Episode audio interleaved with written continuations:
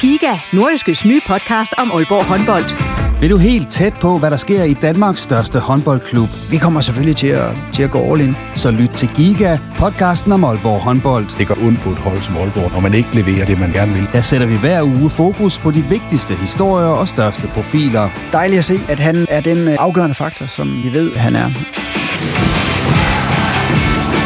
Lyt til Giga, der hvor du finder dine podcasts.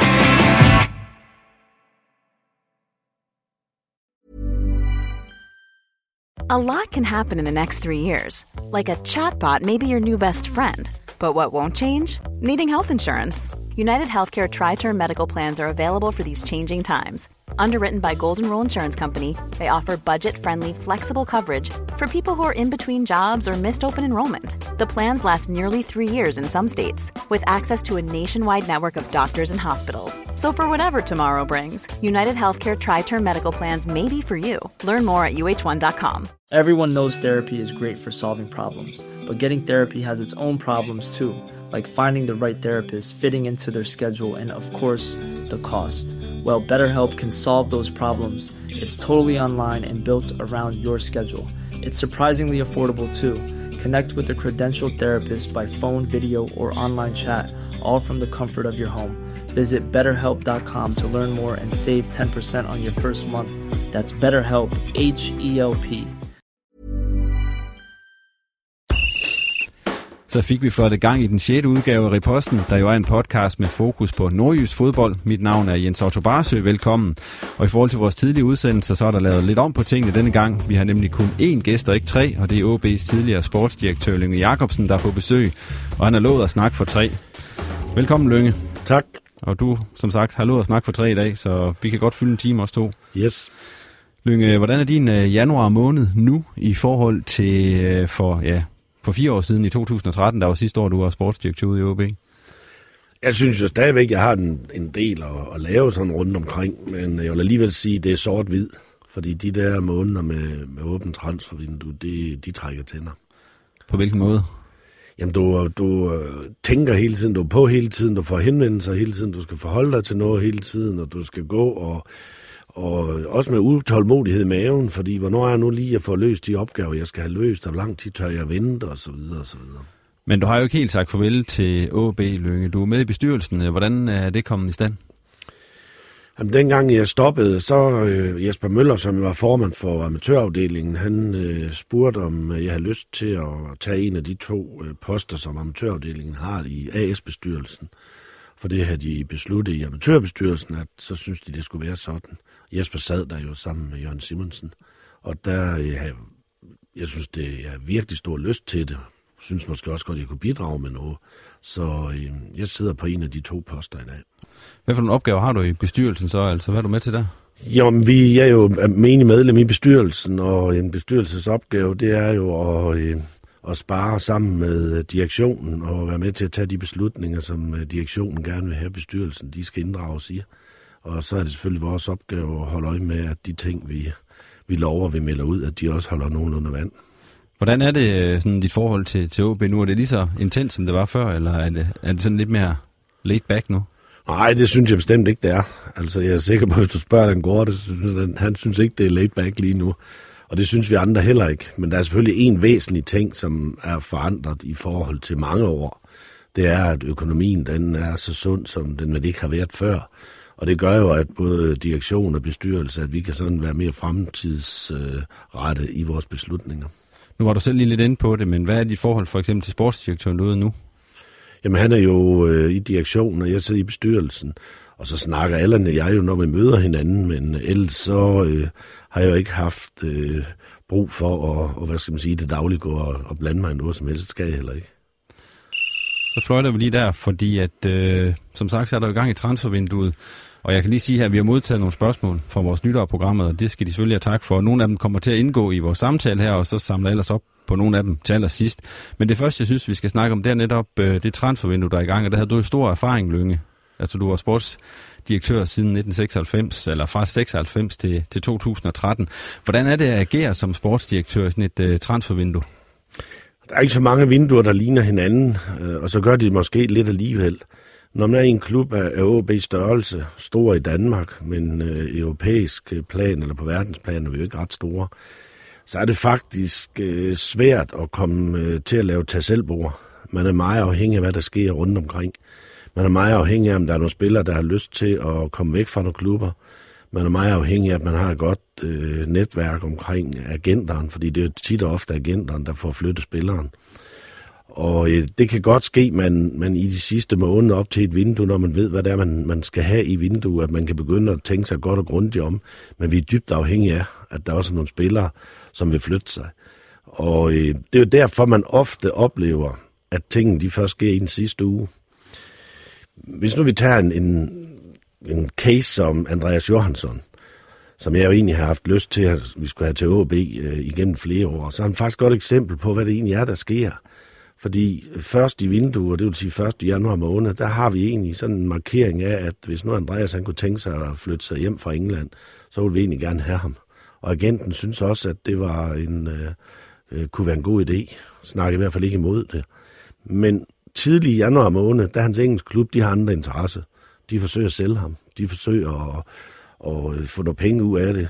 Andreas var vel også sådan, han har også godt vil være sikker på, hvad har jeg vælge imellem og så videre. Og så kan jeg godt ske kontakten, den er der løbende i, i, i det meste af måneden. Men det er først den sidste uge, hvor klubben over i England siger, så bliver jeg nok ikke anderledes. Vi er nok nødt til at, at lade ham smutte. Og øh, Andreas har så også fundet ud af, at han kommer måske heller ikke til større klubber i Europa. Og derfor så bliver det tit i den sidste ende. Og der kan man godt gå med lidt sved på panden. For sæt nu det ikke var blevet sådan på det tidspunkt, så havde jeg selvfølgelig nogle reserver, men så er man jo blevet skuffet, fordi så skulle man længere ned på skalaen.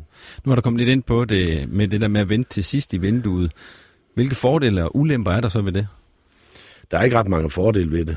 Uh, ikke andet end, at man står måske også selv i en lidt bedre forhandlingsposition, når man, når man kommer sidst i vinduet.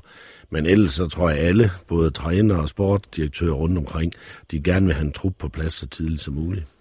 Hvordan havde du det med, når du sådan skulle til at handle der lige før vinduet lukkede? Jamen, det var stressende.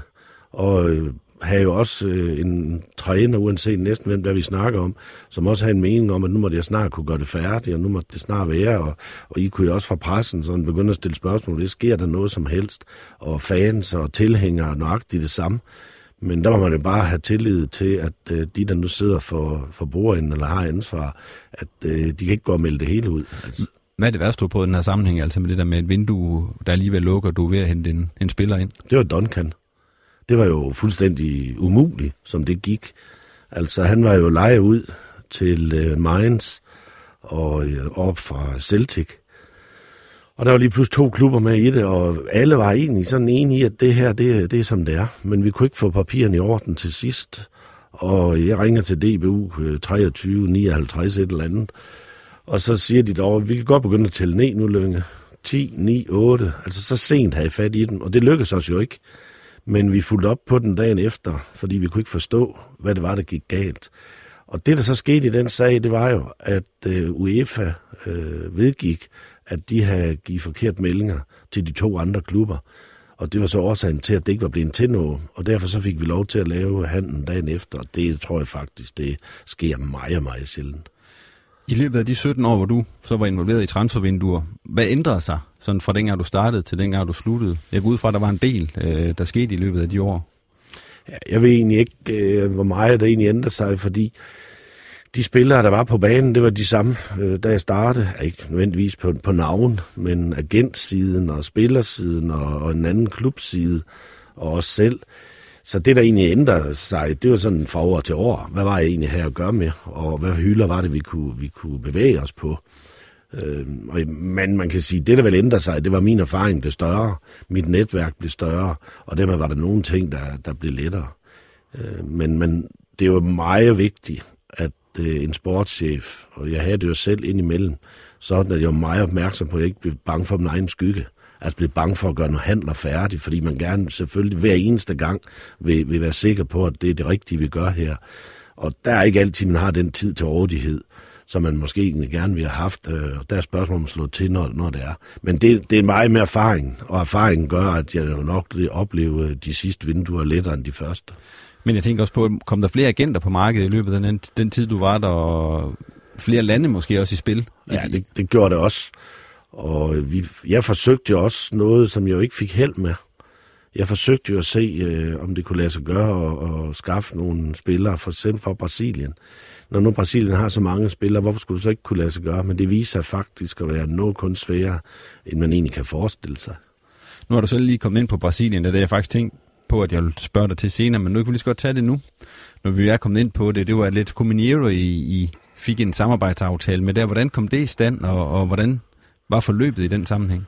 Jamen, jeg kan vel dårligt huske, øh, hvordan det egentlig var. Jeg tror faktisk, jeg var nede at se vores U19-hold spille i en turnering nede i Schweiz. Og der mødte jeg en fra Atletico Mineiro, øh, Siller, som han hed. Og han mente jo, at øh, man godt kunne lave frugtbare samarbejde, fordi de havde faktisk mange unge spillere. Og vi fik jo også nogle, nogle spillere derfra, og, og den, der vel egentlig øh, var tættest på, det var Tullio. Som vi jo kan sige i dag, at det var en fejl, vi ikke beholdt ham. Øh, men det, der var med Tullio, det var, at vi lejede ham. Og så var der en frikøbsklausul, hvis det gik godt. Og det var vel gå. Det gik godt, men det gik ikke så godt, at vi synes, at det var tiden at bruge den øh, frikøbsklausul. Og det viste sig så, at det var en fejl, fordi han slog jo vældig til i, i fransk fodbold. Men I fik jo mange andre spillere op dernede fra. Altså jeg husker en Washington og hvad, ja, Tul, hvad hedder den, Thiago var der også en, der hed, og, ja. og så videre og så videre. Hvordan fungerede det rent praktisk? Altså ringede de til dig og sagde, vi har de her fire, der lige skal op til jer? Og... Ja, det, det var sådan, det var. Altså jeg havde jo øh, Øh, den mulighed, at jeg stolte meget på Silla, og det viser også, at øh, han havde virkelig forstand på det. Men, men det er jo lidt ala os.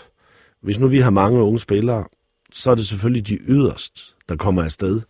Og når de kommer i en ung alder, så er de jo ikke færdigudviklet, og så skal vi forsøge at, at se på forholdsvis kort tid, om vi tror på, at de kan gå hele vejen. Og det viser sig at være en ualmindelig svær opgave. Hvordan øh, stoppede deres samarbejde? Ligesom, var det jer, der sagde stop, eller øh, sivede det bare lige så langsomt ja, ud? det, det ser jo lige så stille ud. Har du fortrudt, at I gjorde det dengang? Nej, fordi så lærte vi også, øh, det lærte vi også af. Øh, men jeg er ked af, at, det, hvad skal man sige, at strategien den ikke lykkes. Fordi så kunne vi også have kørt på det i dag. Nu er vi lidt ind på det med, hvordan øh, man, man finder spillere, for eksempel i Brasilien, eller hvor man, hvordan man nu øh, finder frem til de spillere, man, man køber.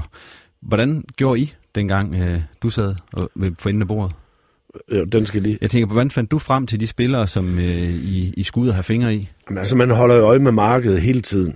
Ikke bare øh, i vindue eller tæt på vindue, men, men vi holder lidt øje med, hvad bulletin er det i den danske liga. Hvem, hvem er det, der ikke spiller? Hvem er det, vi måske kunne forestille os, hvis, hvis de prøver at komme andet sted hen og komme op til os? Var det så spillere, vi kunne bruge? Og som begynder at file lidt ind på, kan det lade sig gøre, eller hvad er egentlig, de vil? Så på den måde, så, så får man afsøgt det danske marked. Og øh, vi har jo haft gode forbindelser til øh, Norge og Sverige også, og det var jo lidt det samme. At jeg kunne også godt følge med i, hvad der skete i Norge og Sverige. Øh, specielt på de klubber, som, som her tro var en vis bredde. Men ellers er det jo også agentmarkedet. Det er også agenter, for de vil jo også gerne tjene penge. Så øh, de ringer jo selvfølgelig også og siger, at hvis I kommer til at mangle en stopper, eller en højre bak, eller en venstre bak, øh, så har vi en, og så en agent havde snakket om venstre bakke, og sagde, at vi kommer til at mangle en højre kant, så kan man sådan kunne svare godt, hvad det kan han også godt spille. Og så vidste man, at så var det useriøst. Men man, man får opbygget et netværk, og jeg synes, jeg har et netværk med, med mange agenter, som jeg stolede på, at når de ringer og sagde, at vi har en der og der, ja, så synes jeg, det var turen ved at kigge på ham. Hvor mange gange ringer de i løbet af sådan en transfervindue? Altså meget, hvor, hvor rødgløden er telefonen? Ah, det er mange. Det er jo svært at sige, om, om det er 20 forskellige, eller det er 30 forskellige, men, men uh, der er mange, der ringer. Hvordan var AB i den periode der med hensyn sådan rent økonomisk? Fordi nu ser man sjældent AB gå ud og bruge, bruge mange penge på en spiller. Det, kan, det kunne I godt dengang. Altså, hvor, hvor, hvor stor en muskel havde I at rykke med på det tidspunkt? Jamen, det var jo forskelligt fra år til år, og det er vel også derfor, at vores præstationer faktisk har været noget svingende.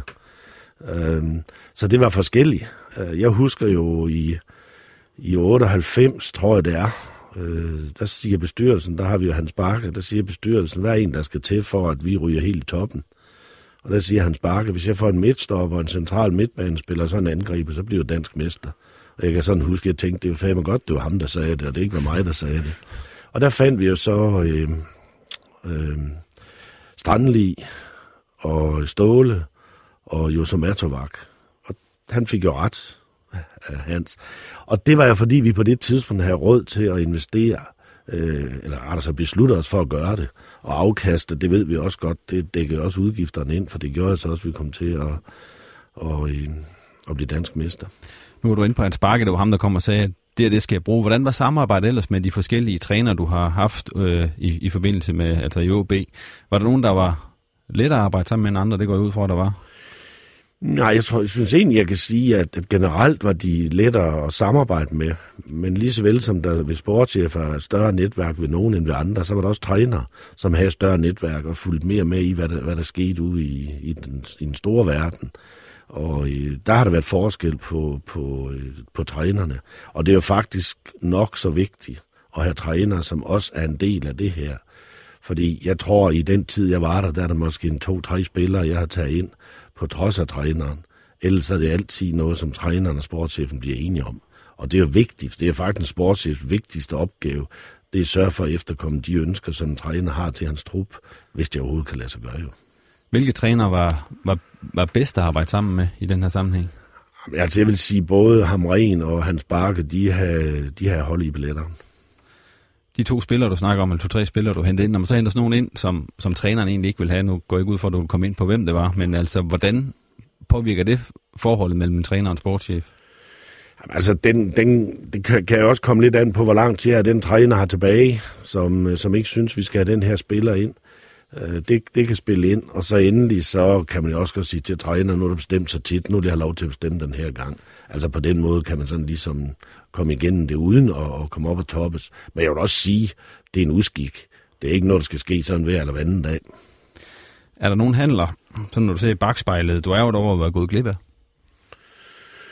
Ja, jeg vil gerne have haft, at vi kunne få Rette Pritze tilbage igen, øh, da han øh, slutter over i øh, Sunderland, eller rettere sagt, det gik derover. Og der havde vi vel ikke den økonomi, der skulle til, eller ikke, måske, vi havde ikke den økonomi, der skulle til for at løse den opgave. Fordi Rate havde jo været en kanonspiller for os, og jeg er ret sikker på, at det ville han været blevet igen, hvis han var kommet tilbage til os. Så det, det er jo sådan en, og så kan der godt have været nogle andre, som, som jeg måske ikke lige sådan erindrer nu. Jeg er blevet spurgt om, øh, om, om der var nogle, sådan nogle store navne. Nu Rate Pritja var selvfølgelig et stort navn i Danmark, men var der sådan nogen eller en... Ja, nu kan jeg ikke lige komme på det på et navn, men har der været nogen af, af sådan nogle... Øh, lidt, der sidenhen er gået hen og blevet store kanoner, som OB har haft chancen for, for at nuppe? Nej, det, det, det har jeg faktisk været noget opmærksom på.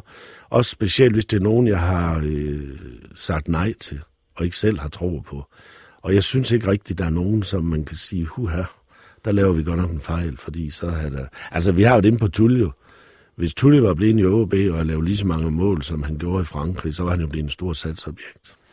Jeg havde bedt om, Lyng, sådan til udsendelsen her at nævne tre gode handler, og det kunne både være salg og indkøb du lavede som øh, sportsdirektør, og så tilsvarende tre knap så gode. Må jeg prøve at høre, hvad du, hvad du kom frem til af de gode handler? Jamen altså, det er uhyre vanskeligt, når man skal gøre det, fordi jeg har ikke sådan en liste, hvor jeg skal det hele ned. Og det betyder, at når man sådan lige skal sætte sig ned og tænke, hvad er nu en, der har været, så har det sådan en tendens til at blive nogle af de sidste. Noget af det sidste, man kan, man kan huske. Øh, man kan også godt finde forlængelser, hvor man har været godt tilfreds, når det lykkes. Men altså, man kan sige, at, at det rette priser, som vi har været inde på, som øh, vi får hjem gratis, og som vi jo sælger til Sunderland, fordi det hører også med i en god transfer, i en god signing, det er, at øh, pengene også kan komme hjem igen på et tidspunkt. Og der fik vi jo et stort tociffer millionbeløb, samtidig med, at han så også har været topscorer i ligaen. Så han må absolut være en af dem. Og så kan du sige Ståle Solbakken, som jo kom og fik os til at sætte overlæggeren lidt højere. Altså han var jo en fantastisk spiller. Øh, jeg ved godt, at han sådan har været populær til og fra i omgivelserne. Men der er én ting, man ikke kan beskylde ham for. Det er, at han ikke var seriøs. Øh, hvis vi har spillet på Sjælland og skulle ud i bussen, så kunne jeg godt øh, finde danske spillere, som synes, at man godt kunne gå i gang med telefonen, eller iPad'en, eller hvad pokker det nu var. Det kunne Ståle ikke. Og han kunne tænde af på det. Fordi havde man tabt derovre, så skulle man ikke bare sidde og hygge sig i bussen hjem, så skulle man sidde og skamme sig. Altså det er sådan, og det gjorde jeg selvfølgelig også, der var danske spillere, der syntes, det måske var lidt i overkanten. Men altså, jeg, jeg vil stadigvæk, når jeg tænker tilbage, så var Ståle med til, at, at vi fik sat overlæggeren lidt højere. Så er der Andreas Johansson, der kan være Martin Eriksson. Jeg synes jo, Numvede, det var på godt og ondt. Numvede spillede bestemt ikke godt hver gang, men der var også kampe, hvor jeg sad deroppe og tænkte, hvem er den sportschef, der får ham til OB? Altså virkelig var glad og stolt over, at han spillede for os. Og jeg tror ikke, der er ret mange fans, der ikke kan huske, da han fik øh, det første indhop på, på stadion, hvor der kom en aflevering ud til ham i 100 meters højde, hvor han lige hopper op og tog ned. Altså, han var også en fantastisk spiller, men ikke, ikke helt på højde med de andre. Frank Strandli var jeg også øh, med til, at, at øh, vi på det tidspunkt var, var faktisk rigtig gode. Hvad så med de, de knap så gode? Ja, det, der skal jeg i hvert fald understrege, at når jeg kommer til at nævne nogen navn her, så er det ikke, fordi det er deres skyld. Det kan lige så godt være OB's skyld, det kan være holdets skyld, det kan være omstændigheden, der gjorde, at det ikke var. Men når jeg skal tænke på, hvor, hvor var det, jeg blev skuffet hen, så gjorde jeg det, vi tog Motta, fordi vi manglede en angriber på det tidspunkt. Og Motta havde gjort det godt ned i Viborg, og vi var ret sikre på, at her har vi en målscorer. Og så viste det sig bare, at det gik, for at sige det næsten rent, du op i hat og briller. Øh, og det, jeg vil ikke bare give Motta skylden for det, fordi når han har kunne præstere i en anden klub, så er det lige så godt den nye klubs skyld, hvis ikke han, han præsterer. Han, han var også relativt dyr, Motta, da I hentede ham. Ja, det var han. Øh, ja, jo, relativt. Altså, jeg synes ikke, det var sådan voldsomt. Ikke i forhold til de forventninger. Altså, jeg, jeg synes jo selvfølgelig, jeg aldrig skrevet under på noget, jeg ikke synes var en god handel. Øh, men øh, det, det gik ikke med ham. Og så har der så været, vi har været inde på noget af det, at jeg har vel også øh, fortravlet en overgang med at, at tage lidt øh, spillere ind, øh, hvad skal man sige, sådan fra en lidt anden hylde. Vi har snakket brasilianer, og øh, det brugte vi nok for meget tid på i en periode, så dem kan jeg sådan tage og, og pulje en, en lille smule. Og så ved jeg ikke, jeg synes ikke, jeg sådan lige skal nævne, jeg ved godt, øh, nu er der nogen, der synes, at så skal jeg også sige Tveinenberg, fordi den fik jeg sådan på pugten for i, i lang tid. Og den historie var en helt anden end den, der kom ud. Han var ikke øh, i nærheden af de penge, som, som man sagde, han, øh, han skulle have koste. Og dengang kunne jeg heller ikke forstå, hvad var det egentlig, der skete med Tveinenberg. Han har spillet 174 kampe for Twente, og Feyenoord, de napper ham i Twente. Altså det svarer lidt til, når FCK, de tager en fra en anden Superliga-klub i Danmark. Øh, så han var faktisk, øh, han var noget højt anset i, i Holland, øh, og så gik det ikke for os. Og jeg har stadigvæk sådan, jeg ved ikke, om det var ham eller OB, der var noget galt med. Så lukker vi snakken om transfer. Vi kunne sikkert blive ved længe en ulynge, men øh, vi har også andre emner, vi lige skal rundt om i dag, og så kan det være, at du kommer igen en anden gang og, ja. og fortælle ja. lidt mere om, om transfer og hvordan og hvorledes. Fordi at uh, Superligaen har jo havde, eller havde 25 års jubilæum sidste år, og du har været med i mange af dem, kan man sige. Hvor synes du, OB står hen på, på rollelisten i den forestilling, som Superligaen har været? Ja, vi har jo en af hovedrollerne, og det er der øh, argumentationer for at sige, Altså hvis vi går ind og kigger på, hvor mange mesterskaber er der nu, der har været i, i den periode, så har FCK 11, tror jeg. Brøndby har 6, OB har 4. Og derunder kan du så finde fem klubber, som har et mesterskab. Herfølge, Silkeborg, Lyngby, Nordsjælland, Midtjylland, hvis jeg husker ret. Så øh, det, er et, det er et parameter på, at vi har været der. Et andet parameter, det er, at der er jo kun to klubber, der har været med hele vejen øh, i Superligaen, det er Brøndby og OB. Så det er to eneste klubber, der ikke prøver at rykke ned. Og jeg ved jo godt, at vi har været tæt på. Mere end almindeligt tæt på. Men, det har Brøndby også, så kan man sige. Ja, det har de. Men virkeligheden er, at vi har ikke prøvet at rykke ned i den periode. Og går vi ind og kigger på AGF og OB, som sådan er sammenlignelige klubber for, for OB, jamen de har ingen mesterskaber i den her periode. Vi har jo også været inde nogle pokalfinaler, og heldigvis så lykkedes det jo så i 14 at, at vinde den, for ellers har vi næsten kun haft skuffelser ud af at, at komme over i finalen. Så kan man så sige, at jo, der er også noget andet, som jeg er ret sikker på, at jeg har ret i. Jeg tror, vi er den klub, der har flest topscorer i Superligans historie. Og hvis fodbold det handler om at lave mål, så er det vel ikke så dårligt en rekord at have. Øh, og det er jo Erik Bo, det er Peter Møller et par gange, det er Jeppe Kur, det er Rate Pritze, øh.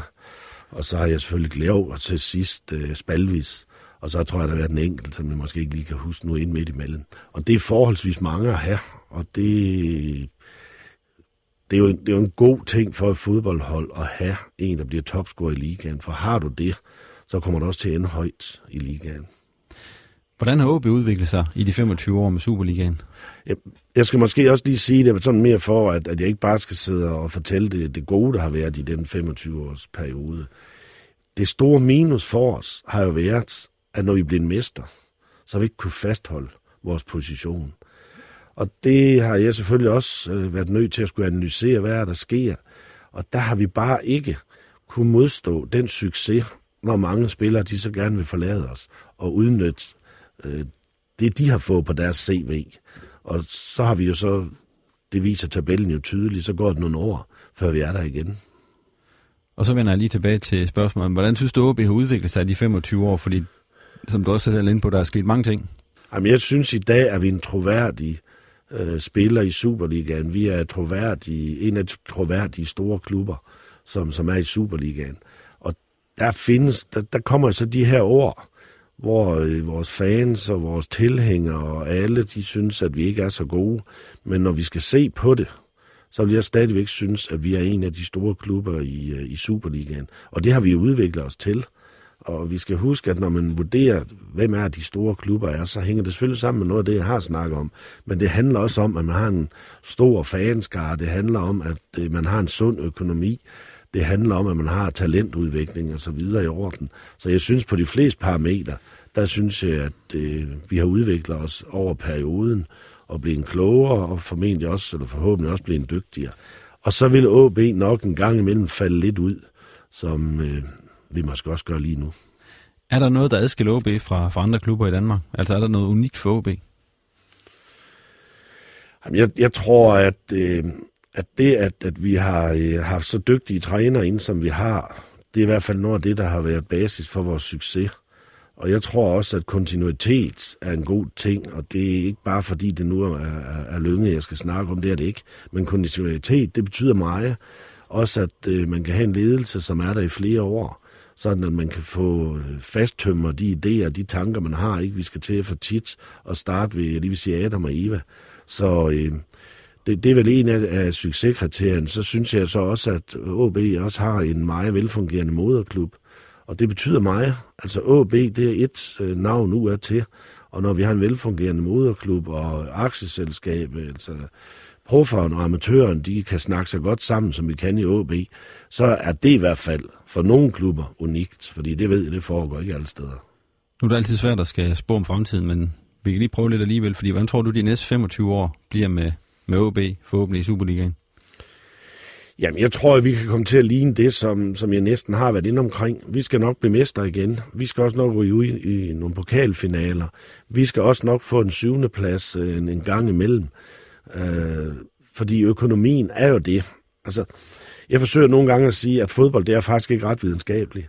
Hvorfor er det, det er Barcelona og Real Madrid, der vinder de fleste mesterskaber i Spanien? Det er, fordi de har flest penge. Hvorfor er de der hold i Italien, der gør det? De har flest penge. Bayern München har flest penge. Og øh, det har de samme hold i, i øh, Holland og i England. Så de mange penge, de slår på den lange bane, de færre penge. Men det er så derfor OB, og det er jo det, som vi satte så meget på, at vi også kan lave en, en del fodboldspillere selv, sådan at øh, vi indimellem bare skal vide, at vi er dygtigere til noget, end dem, der har flere penge end os. I har rent, penge, rent nu er du selv inde på pengene, men OB har jo på et tidspunkt, som du også selv snakkede om, øh, i 1999 været en af de, de tunge drenge, sådan rent økonomisk, i Superligaen. Er det realistisk, at OB kan komme derop igen og være en af, af de tunge? Ja, jeg tror ikke, altså i den tid, jeg synes, jeg kan overskue, der tror jeg ikke, vi kommer til at danse med FCK øh, på økonomien. Men, øh, og Brøndby, det, de har jo nogen, som spytter lidt penge ind imellem, men jeg har ingen, jeg har ingen grund til at tro, hvorfor vi ikke skal øh, kan komme til at ligge på en anden tredjeplads, når vi snakker om, hvad økonomi der er til rådighed. Øh, så den, den fremtid, tror jeg, sådan peger OB's vej. Det tror jeg faktisk, den gør. Og hvad, hvad begrunder du det med? Jamen det er jo sådan, at, at når først du får noget at stå imod med, så kan du lave investeringer og satse lidt på fremtiden og gøre nogle ting, som du ikke kan, når du er. I'm Sandra, and I'm just the professional your small business was looking for. But you didn't hire me because you didn't use LinkedIn jobs. LinkedIn has professionals you can't find anywhere else, including those who aren't actively looking for a new job, but might be open to the perfect role, like me. In a given month, over 70% of LinkedIn users don't visit other leading job sites. So if you're not looking on LinkedIn, you'll miss out on great candidates like Sandra. Start hiring professionals like a professional. Post your free job on linkedin.com/people today. Og du ikke har nok penge. Altså det er jo sådan lidt næsten som privat økonomi, at så kan man, man kan bedre øh, investere i nogle ting. Man kan bedre få tage de rigtige beslutninger. Nu er vi inde på Superligaen, der så er blevet 25 år sidste år, og i den forbindelse har de så også ændret struktur, således at der nu er et, et mesterskabsspil og så et nedrykningsspil. Øh, klappede du i hænderne, da det blev lavet om, det der? Nej, det gjorde jeg ikke. Jeg kan egentlig ikke gennemskue det. Og jeg synes, det er svært lige nu at, at have en mening om, om det er blevet bedre eller det er blevet dårligere. Skal man kigge på, på tilskuerantallet, så ser jeg i hvert fald ikke nogen tal, der fortæller, at det er blevet bedre. Men det kan det næste halvår jo råde bod på, når et slutspil om mesterskabet kommer og nedrykningsspillet kommer. Men vi kan jo også komme ud for, at hvis vi siger mesterskabsspillet, i og med at du får alle dine point med over, så skal der jo egentlig ikke gå FCK ret meget bedre end indtil nu. Så kan de risikere at næsten være i hus, inden at det slutspil det, det kommer i gang, og mesterskabet. Så kan det godt ske, at spændingen den bliver lidt større i nedrykningsspillet. Hvad for en struktur synes du, der skulle have været? For skulle man have beholdt den gamle, eller var det tid til at få en ny struktur? Jamen det her, det har jeg været diskuteret i al den tid, jeg har været øh, i, i jobbet. Og jeg har ikke haft... Øh, altså jeg, jeg siger jo ikke den her at dem, der har fundet på den her struktur, de ikke har forstand på, fordi det har man analyseret sig frem til. Fordi den gamle struktur havde jo også den helt afgørende skævhed. To udekampe, en hjemmekamp, og to hjemmekampe, en udekamp. Og hver gang, øh, når turneringsplanen kom, så kunne man sidde der og sige, åh nej, så har vi igen Midtjylland to gange ude, men heldigvis har vi FCK to gange hjemme. Eller hvad klubberne, de nu sagde og, og, og kigger på deres respektive program. Og der, det indeholdt en vis grad af, af uretfærdighed. Så øh, den her absolut sin slagside. Nu er der kommet to hold mere op, og det er vel godt for dansk fodbold. Øh, det er jo nok sådan, at de største klubber synes, at nu er der kommet flere til at dele om, øh, om pengene. Og der kan man jo så godt gisne om, at hvis nu pengene bliver mindre ad år øh, til Superligaen, er det så stadigvæk en god idé at have 14 hold? Eller skal vi så ned og spille med 10 hold?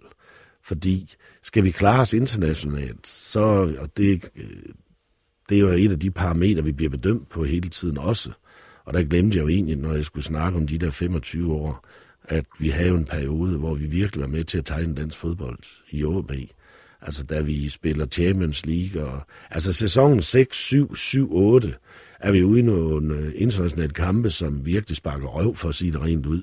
Altså når vi spiller uafgjort 2-2 og skal i omkamp med City her uge, vi smider Sampdoria ud øh, som det første dansk hold nogensinde, vi spiller 2-2 op på Old Trafford og så videre, så videre. Så, så, har vi jo, så har vi jo været der, og, og det er der danske hold, nu er det kun FCK, som til syden kan leve op øh, til det, og øh, det er det, vi skal arbejde på, det er, at, at dansk fodbold, det har et godt image rundt omkring. Jeg har bedt dig at sætte dig flere opgaver i dag, Lønge. En af dem også at sådan nævne dine tre højdepunkter skråster, og lavpunkter i Superligaens historie. Og her har sagt, der må du ikke tage, tage mesterskaberne med som højdepunkter, for ellers ville det være for, for oplagt simpelthen. Øh, så har du klaret de tre højdepunkter der ja. ved at knipse med fingrene. Men hvad, hvad er du kommet frem til der? Jamen altså, når, når, jeg, når jeg kigger på... Øh, du kan jo ikke fratage mig det, jeg har været inde på. Nej. Altså, at, at spille på Old Trafford og spille 2-2 derop, det, det er jo højdepunkt uden lige. Jeg synes også, dagen på stadion med City, den er så mega stor. Altså, da vi i de sidste 20 minutter bombarderer City og scorer to mål til sidst, det, det er sådan noget, jeg, jeg kan stadigvæk mærke det på nakkehåren. Når den stemning, den er ude på stadion, og de mange tilskuere går amok, og det lykkes for os, det, det, det kan jo ikke beskrives. Og over dem alle står nok den fornemmelse, man havde i kroppen, da vi slår Kaunas 2-0 derovre og kvalificerer os til Champions League. Så det bliver, når du siger enkelt ting, så bliver det lidt kampe. Men den der fornemmelse er derover, at nu er vi kvalificeret til Champions League, og på det tidspunkt må vi også sige, rent økonomisk, var det ret så vigtigt for os, at det så også lykkedes at kvalificere os til Champions League, og det er jo kun FCK og HB, som har, har været den vej. Øh, så så det, det er nogle af de ting, hvor man kan sige, at det, at det var virkelig noget, der, der, der, der fyldte noget. Og hvad så med lavpunkterne? Jamen, der har jo et lavpunkt, som jo næsten ikke passer ind i det her. Men det ultimative, og, og det er næsten det eneste, jeg kommer til sådan at nævne, fordi det fylder, det fyldt så meget, og det værste, jeg vel egentlig har oplevet overhovedet i min tid, det er, da jeg sidder hjemme en torsdag aften og bliver ringet op 20 minutter over 10, af en agent, som siger, at han spiller Dennis Marshall at han er, øh, han har kørt galt, og øh, han formentlig også er afgået ved døden. Og der var en anden med i bilen også. Og øh, den siger til ham, den her, den tjekker du lige af en gang mere. Fordi inden jeg begynder at reagere nogen steder hen, så er jeg nødt til at vide, vide det, at det er 100 procent. Og der ringede han jo så en halv time efter og sagde, at øh, det var rigtigt, at Dennis han var afgået ved døden i den bilulykke.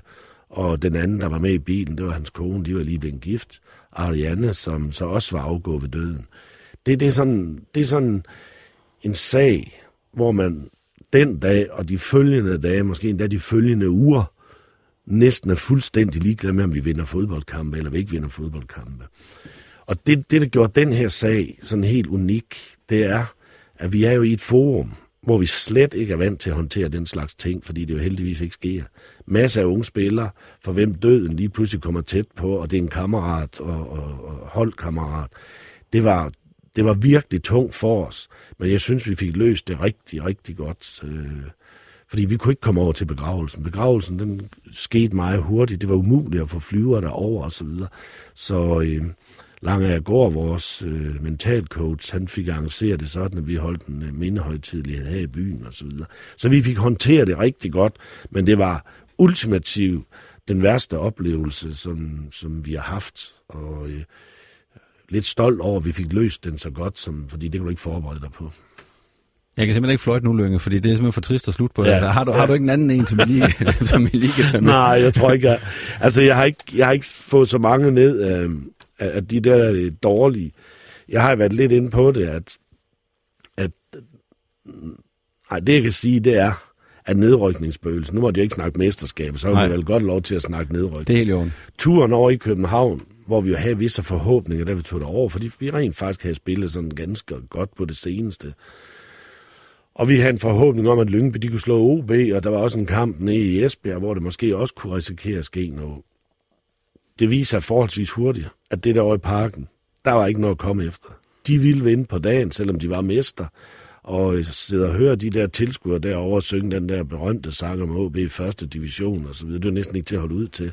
Og efterhånden, som alle resultaterne de kom ind, ja, så havde vi jo en, en overgang. Så var vi jo berettiget til at sige, at vi er rykket ned.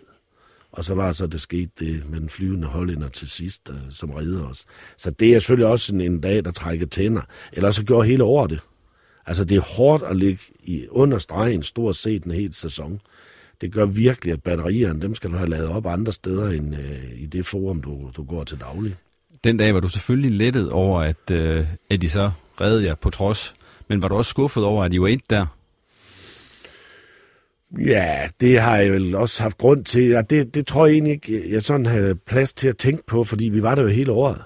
Altså det var hele tiden et spørgsmål, hvad gør vi, hvad gør vi, hvad gør vi, og hvad har vi at rykke i, og hvad for nogle håndtag kan vi skrue på for at komme ud af det her. Og der skete jo det i januar måned, der kom der jo nogle gode mennesker her fra byen med nogle penge til os, sådan at øh, vi kunne få et par spillere eller tre ind, som var helt afgørende for, at vi ikke røg direkte ned. Jeg kan huske, efter den kamp, der snakkede jeg med Chetil Væler over i parken. Og jeg regnede med, at nu skulle jeg snakke med en, en, en glad nordmand, som var lettet over OB rykke ned. Han var faktisk vred ja. og skuffet over, at OB ikke selv kunne klare det, ja. at de skulle have hjælp fra, fra andre. Var, der, var det en stemning, der sådan ligesom var i, i truppen generelt, eller var lettelsen bare så stor over, at det var, det var lykkes? Ikke det, ned? Det, var jo, det var jo faktisk en mærkelig stemning. At da, da det går op for spillerne, at vi redder os, så er det faktisk svært at stå og juble ind i parken, når vi har tabt 2-0, og hvor vi vel ikke havde været der. Altså, det var ikke sådan, at blodet det havde, det havde flyttet ud på banen, som man godt kunne forvente, det skulle, når det var så vigtigt. Så på den måde kan jeg egentlig godt forstå, at, at spillerne de også har svært ved at komme ovenpå. Jeg tror, vi skal hen til dagen efter, inden det sådan gik helt op for os, hvad det var, det handlede om. Og så fik vi øh, sluttet på det, i stedet for, for Dennis Marshall, og det, det var nok meget godt. For nu skifter vi emne, Lønge, og ser på øh, udviklingen i, i nordjysk fodbold. Hvordan ser du den udvikling, der er i nordjysk fodbold lige i øjeblikket med OB i Superligaen, og så to hold, der ligger lige i toppen af første division og gerne vil op og, og bide skære med, med OB i den bedste række? Jeg synes, det er fantastisk. Og jeg er nødt til at indrømme, at jeg har altid forsværget, at der var plads til mere end en Superliga-klub i, i Nordjylland. Hobro viste jo, at det var bare noget, vi gik og troede, at det var sådan. Og der gik ingenting fra OB af, at Hobro var op. Måske tværtimod. Jeg har hele tiden haft det sådan, at jeg egentlig håber, at vi kunne blive ved med at være alene i Superligaen. Sådan har jeg slet ikke mere. Altså, der er også en grund til, at der er flere supermarkeder, som kan finde på at lægge sig op af hinanden, eller nede i Silkeborg, hvor der er automobilforretninger øh, op af hinanden. Så det med, at, at øh, hvis de rykker op begge to, ja, så vil den samlede fodboldinteresse i vores område, Hobro Skagen, så vil den jo stige til uanede højder.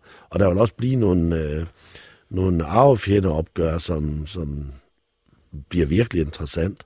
Så jeg er ikke, jeg er ikke den, der går og siger, at øh, jeg håber ikke, de rykker op. Øh, jeg synes, at øh, begge to fortjener. De ligger, hvor de ligger. Og rykker de op, så synes jeg, det er en fantastisk udfordring for HB. Og det er også med til måske at presse os lidt mere.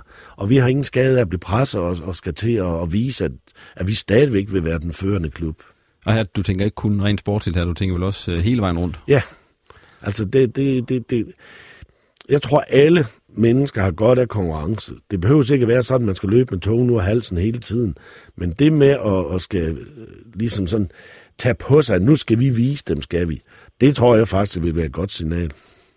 Hvad tænker du om den udvikling, der er sket op i Vendsyssel FF, med at de nu vil til at hente øh, spillere ned i Afrika osv.? Jeg ved, I på et tidspunkt overvejede nogenlunde, altså en model i hvert fald, alle det med at hente spillere op fra Afrika, men så vælter og sige, det gør vi ikke alligevel. Men hvad tænker du om den model, der sådan ser ud til at skulle etableres i Vendsyssel?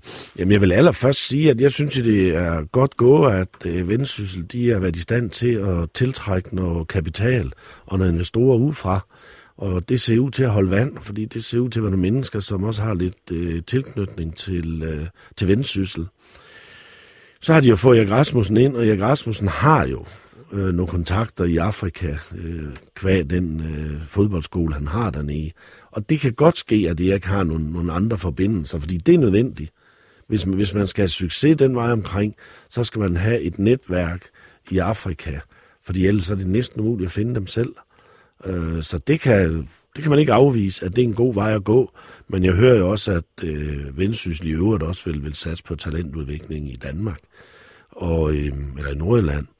Og der kan vi sige, at, at når Hobro er der, hvor de er, og Vendsyssel er der, hvor de er, så bliver det også god base for, at de dygtigste spillere i Nordjylland, øh, unge spillere, at de kan komme til at spille lokalt. For lige nu, der er det jo sådan, der har OB, øh, altså der er I den store magnet for talent rundt omkring. Øh, kan I godt ligesom have et mindre område at afsøge i, eller hvordan vil det påvirke OB? Vi har ikke tænkt os at skal have mindre område, end det vi har. Øh, det er faktisk det, vi har været inde på. Vi kommer ikke til at bakke i forhold til nogen som helst. Hvis vi gør noget, og vi føler os true på nogle områder, så findes der kun en måde, det er at speed op. Hvis vi lige vender tilbage til det øh, Afrika-modellen. I havde jo, som jeg også var inde på, øh, føler ude i Uganda, så, så vidt jeg husker. Hvad var det, der gjorde, at øh, I ligesom vendte tommelen ned for det? Jamen, det var, vi var derovre, og vi så en masse fantastisk dygtige unge fodboldspillere. Var noget bekymret, da vi var derovre om det nu var det samme som når, hvis du og jeg, vi sidder nede på en bjergskrant nede i øh, Frankrig og drikker et glas rødvin, så smager det jo fantastisk godt. Så køber vi syv flasker med hjem. Og når vi sidder hjemme på vores egen terrasse med det, så tænker man, hvem er den klovn, der har købt det her rødvin? Og der var vi sådan lidt, øh, hvordan er vi kan sammenligne det, vi så i Uganda. Og der var det så, at vi fik tre spillere herover, som skulle være her i en måned. Øh, de er under 18 år, så vi kunne jo ikke øh, lave kontrakter med dem. Og en af dem er jo i vores trup i dag, og en anden havde vi også lyst til at beholde. Der skete så andre ting, der gjorde, at det ikke kunne lade sig gøre. Men der er ingen tvivl om, at hvis man har kræfter til det, så kan der stadigvæk godt laves noget i Uganda, for der er ingen andre klubber der. Altså, de, de store europæiske klubber, de er ikke kommet ind i Uganda. Det er der selvfølgelig en forklaring på. Det er, det er svært at være der. Det er svært at, at begå sig. Hvad for nogle faldgrupper er det der, sådan et sted? Jamen, jeg ved ikke, hvem det er, man lige skal finde, man tør stole på. Der er korruption og, og, og vi er se en af de store klubber dernede i træen. De har otte bolde, og de øh, løber træner på en græsplæne, øh, hvor jeres udenfor her er betydeligt bedre end det, de løber træner på. Altså de bedste klubber i Uganda. Øh, så det med at få, få foden inden for at få lavet noget, der er stabilt nok, og noget, der ikke får en på forsiden, fordi at der, der sker noget dernede, der ikke er i orden og sådan noget, det gjorde, at vi ikke turde at bide, bide an med det. Og så skal man også sige, at med den store investering og satsning, det ville være rent mandskabsmæssigt, hvis vi skulle løfte det, det er spørgsmålet, den står mål med det. Nu er vi lige rundet Vendsyssel øh, omkring deres øh, planer. Hvad synes du om øh, modellen nede i Hobro? Altså nu har de hentet en gammel kending, at, at, i hvert fald en, en, du kender ind som cheftræner, Thomas Thomasberg. Altså, hvad er perspektiverne for, for en klub som Hobro? Jeg synes, det er et godt valg af Hobro. Jeg kender jo Thomasberg, for jeg havde jo ham også som, som spiller i sin tid, da jeg var træner i OB.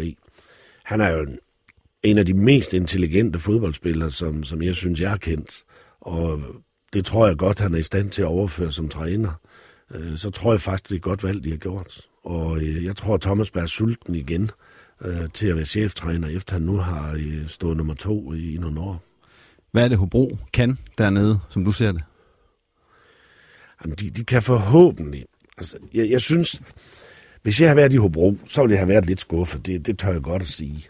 Da de rykker op, der er der masser af tilskuere, og det er hype i Hobro og så videre. Da de så rykker ned, så falder man ned på et tilskuertal, som nok hører hjemme i første division, men der har jeg håbet og troet på, de kunne, de kunne blive ved at matche det i Hobro, så det var noget unikt for dem, med de historier, de fortalte, øh, som jo var helt specielle. Øh, men de er, det lykkedes lykkes dem at, at få tiltrukket nogle spillere. Jeg tror, det lykkedes lykkes dem at få skabt et navn i løbet af få år, som gør, at spillere også kan finde Hobro attraktiv, fordi de har været i Superligaen. Og så er det den der... Øh, øh, hvad skal man sige, den stolthed, som, som kom frem i Hobro. Jeg, jeg, jeg tror, det trækker nogle spillere at, at komme til Hobro. Jeg kan sagtens se dem mere attraktive end mange andre i første division. Du sagde her til at starte med, øh, da vi begyndte at snakke om det emne her, at øh, du godt kunne tænke dig tre nordjyske hold i Superligaen. Øh, hvor mange tror du rent faktisk der er, når vi sparker gang i, i næste sæson? vi får kun et op. Og så bliver OB? Det gør de. Så fløjter vi af for det, og så går vi videre til det, vi kalder en tårhyler her i programmet. Sådan, her, sådan en plejer vi at have, når vi har det normale format på udsendelsen. Jeg har faktisk også bedt dig om at tage ind med Lønge. Ja. Lad os få den. Jamen, nu så jeg jo her, at øh, Danmark vi faldt ned på en 47. 20. plads øh, på ranglisten i, i FIFAs rang, på, på FIFAs rangliste. Og det er ikke bare en tårhylder, det er spark bag i til det danske A-landshold. Det er simpelthen for dårligt. Og jeg ved godt, at en 3-4 kampe, man vinder i de næste øh, 3-4 kampe, så kan vi hurtigt få, få, få, rykke, få os rykket op i tabellen. Men jeg synes, det er meget lavt, at, at vi ligger. Og så er det selvfølgelig glædeligt, at DBU siger nu, at de vil afsætte 20 millioner til at forbedre det. Og det har jeg sådan lidt svært ved sådan lige at se, hvordan gør man det på kortbanen. Øh, for på den korte bane vil jeg sige, at de rejser vel stadigvæk optimalt, når de skulle spille.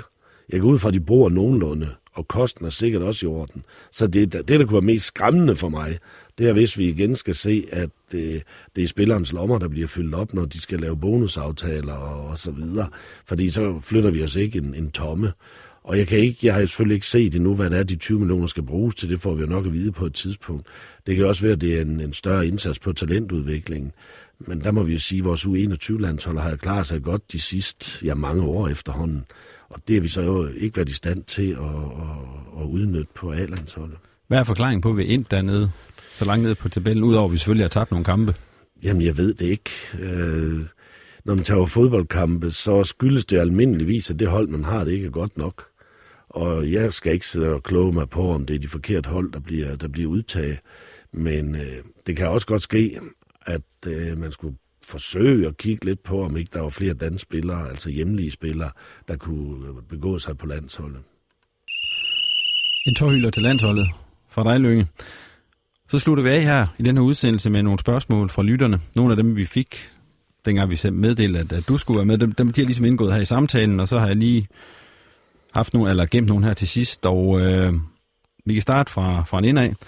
Hvad siger du til kritikken om, at OB's øh, unge de mangler kynisme og, og vender for hurtigt hjem igen? Er der for meget hyggeklub i OB? Bliver det ikke gjort hårdt nok derude på Hornevej? Øh, jeg synes ikke, jeg synes ikke vi er en hyggeklub. Øhm, jeg synes, vi er en klub, der tager sig godt af de ansatte, vi har. Og det er vel det, man gerne vil have på, på arbejdsmarkedet i øvrigt. Øhm, og det er en overgangsfase, som er svær at komme igennem, når du, når du sætter mange unge spillere på holdet. Der er rigtig mange klubber, der prøver det, som ikke er lykkes med det, og nu kan vi håbe, at vi kan lykkes med det. Men jeg synes ikke, det skyldes noget, at, at spillerne de ikke er hårde nok. Jeg kunne sagtens nævne tre stykker, som jeg synes er, er ilter nok, når de spiller. Men jeg tænker, når de så kommer til udlandet, det er også lidt det, der går på, at de så kommer, kommer for hurtigt hjem igen. Hvad er forklaringen på det? Nu har vi lige haft Nikolaj Thomsen, vi har haft en Kasper Kusk, vi har haft Niklas Helenius, som nogle af de unge spillere i OB, som egentlig var ganske fortrinlige spillere for OB, men så ikke kan i udlandet. Nej, vi har jo også, vi har også set Cornelius, han var jo stor og stærk og, og, og vældig hype dengang. Han kunne heller ikke øh, begå sig i udlandet. Jeg tror, det er noget med, at de udenlandske ligaer, hvis, vi, hvis vores spillere kommer hen øh, i for store ligaer, øh, så har de klubber, de kommer til, måske ikke tid nok til at, at lade dem komme ind, eller lade dem komme med. Og jeg ved ikke, om det er noget særligt for OB-spillere, det har jeg egentlig ikke lavet noget statistik på. Øh, danske spillere har det generelt svært, hvis de kommer ud i for store klubber. Var det også noget, du tænkte på, når du skulle sælge spillerne? Altså, når prøve at rådgive dem til at vælge noget? Jamen, jeg har jo... Jeg har jo jeg, når man har den rolle, jeg har, så kan spilleren være lidt i tvivl om, om det er dem, jeg tænker på, eller det er OB, jeg tænker på. For der er absolut spillere, hvor jeg fraråder dem at tage det den klub. Og det er sådan lidt dobbelt, fordi øh, bestyrelsen vil også gerne have dem selv en spiller en gang imellem for penge ind. Men øh, jeg kunne godt nævne nogen, det vil jeg så ikke, som jeg fraråder at tage afsted, fordi jeg vidste med mig selv, det kommer ikke til at gå det her. Det er for tidligt, eller det er et forkert sted, og, og så videre. Men der er fodboldspillere jo sådan indrettet, i hvert fald mange af dem, at de stoler mere på deres agent, end de stoler på vi andre. Og det er egentlig sjovt, fordi de er jo ikke i familie med dem. Øh, de, jeg ved ikke, om de har fundet ud af det, men agenter tjener faktisk penge, hver gang de sælger en spiller. Har der så været nogle handler, hvor du har du ved, tænkt, det kommer ikke til at gå godt, og så det er gået godt alligevel? Nej, men så, nej, det, det tror jeg egentlig ikke. Øh, der er ting, hvor jeg har forventet, at det ville komme til at gå godt, hvor det er gået godt. Altså Jesper Grønkær i sin tid, kan man sige, at øh, det var vi jo ikke i tvivl om. Han kom også til rigtige sted hen. Jeg havde nok også troet, at øh, Lukas øh, ville slå igen med Ajax, fordi jeg synes, at Ajax den var skræddersyet til ham. Og det gik så ikke øh, så godt. Så nej, jeg, jeg synes ikke, der er nogen, der sådan har, har overrasket mig ved, at jeg ikke har tro på det, når de kommer afsted.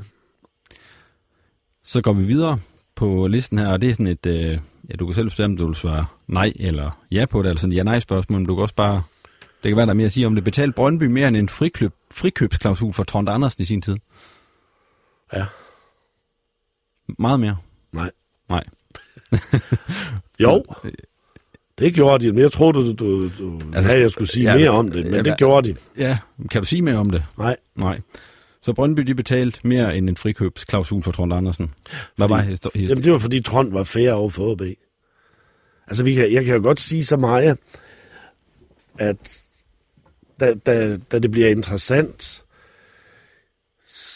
så må det jo snakke med Trond om, hvem der egentlig var en del af den frikøbsklausul. Om ikke kun det var OB og Trond. Og det var Trond egentlig med på.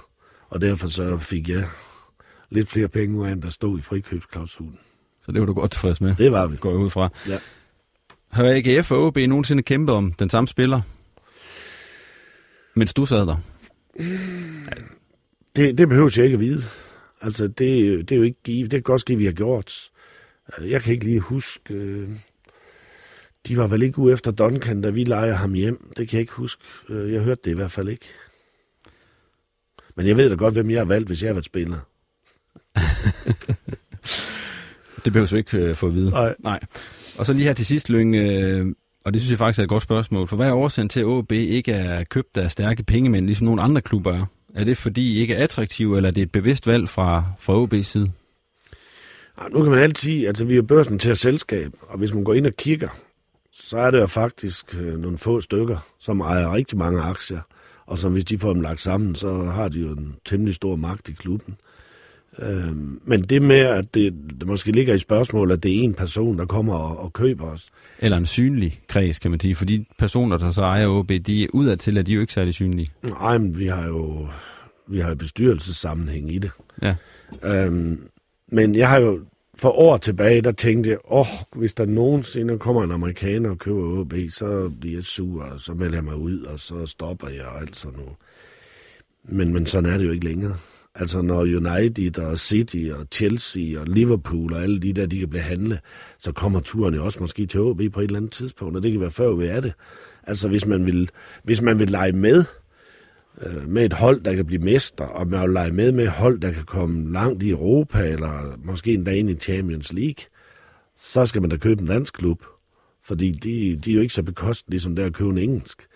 Øh, men, men der er heller ikke det samme image for en pengemand og egen dansk klub, som, som det er egen engelsk klub. Men, men det var lettere at komme den vej, og de skal ikke bruge så mange penge. Øh, vi har set Midtjylland øh, blive købt op øh, et par gange vel efterhånden, og jeg, har ikke nogen, jeg hører ikke nogen rygter om, at det er ganske forfærdeligt. Men jeg synes, risikoen, når den ligger på en hånd, det er, at hvis nu det er en tumpe, som vil gå og blande sig i det hele, ja, så har vi jo ikke en, en klub, som vi bryder os om længere. Men vil det ikke gøre noget ved hele OB-brandet, OB-ånden, hvis der lige pludselig er en eller anden rig amerikaner, der er i klubben? Det kommer an på, hvad det er for en bufast, der kommer og, og køber os. Det kunne også være en kineser. Og så håber vi, at han kan snakke engelsk i det mindst. Men det kommer an på, hvad, hvad det er, de vil. Altså hvis de vil komme, og hvis de køber AB, fordi AB og AB, og vi har rødder på en eller anden måde i profafdelingen, også til 1885, så øh, er det vel ikke øh, så stort et minus. Men hvis der kommer en, som jeg siger, der vil revolutionere det og, og lave om på det, ja, så, øh, så kan det gå op i hat og briller. Fordi så tror jeg heller ikke, det Aalborgensiske eller nordjyske publikum er klar til at tage imod sådan en. Hvordan ser du sådan lige på den korte bane fremtiden for, for OB? Jeg synes, den ser lys ud. Jeg ved jo godt, at 16 måske sådan er et af de dårligste år, vi har haft, når vi lægger øh, det hele sammen til kalender over 16. Men jeg synes faktisk, det ser, jeg synes, det ser lyst ud. Øh, så jeg har ikke nogen, jeg har ikke nogen dårlig nattesøvn ved, at, at øh, vi har tabt nogle fodboldkampe og så videre, fordi jeg ved, at der er år, hvor det går den vej, som det går i 16. Og øh, der skal ikke ret meget til nu her, så kan vi godt stadigvæk komme med i uh, mesterskabsslutspillet. Og skulle det mis for os, så skal vi bare ribe sejlen, og så skal vi være klar til at, at håndtere 17-18, når den kommer. Hvornår bliver OB mester igen? Det gør de i 20. Ja, med den spot om, der lukker vi ned for denne udgave af Reposten. Tak fordi du kom, Lykke Jacobsen. Selv. Og har du kommentar til programmet, så kom med dem på Twitter eller på Facebook. Vi kan findes, hvis du søger på Reposten. Og så kan du også lige gå ind og abonnere på os i iTunes, SoundCloud eller hvor du ellers henter din podcast. Vi er tilbage i det vanlige format med tre gæster i studio om et par uger, hvor der blandt andet skal gøre status på transfervinduet i de nordiske klubber. Tak fordi du lyttede med, og på forhåbentlig genhør. Hey, it's Danny Pellegrino from Everything Iconic. Ready to upgrade your style game without blowing your budget? Check out Quince. They've got all the good stuff shirts and polos, activewear, and fine leather goods, all at 50 to 80% less than other high end brands. And the best part? They're all about safe, ethical, and responsible manufacturing. Get that luxury vibe without the luxury price tag. Hit up quince.com slash upgrade for free shipping and 365 day returns on your next order. That's quince.com slash upgrade. Hi, I'm Daniel, founder of Pretty Litter. Cats and cat owners deserve better than any old fashioned litter. That's why I teamed up with scientists and veterinarians to create Pretty Litter. Its innovative crystal formula has superior odor control and weighs up to 80% less than clay litter. Pretty Litter even monitors health by changing colors to help detect early signs of potential illness. It's the world's smartest kitty litter. Go to prettylitter.com and use code ACAST for 20% off your first order and a free cat toy. Terms and conditions apply. See site for details.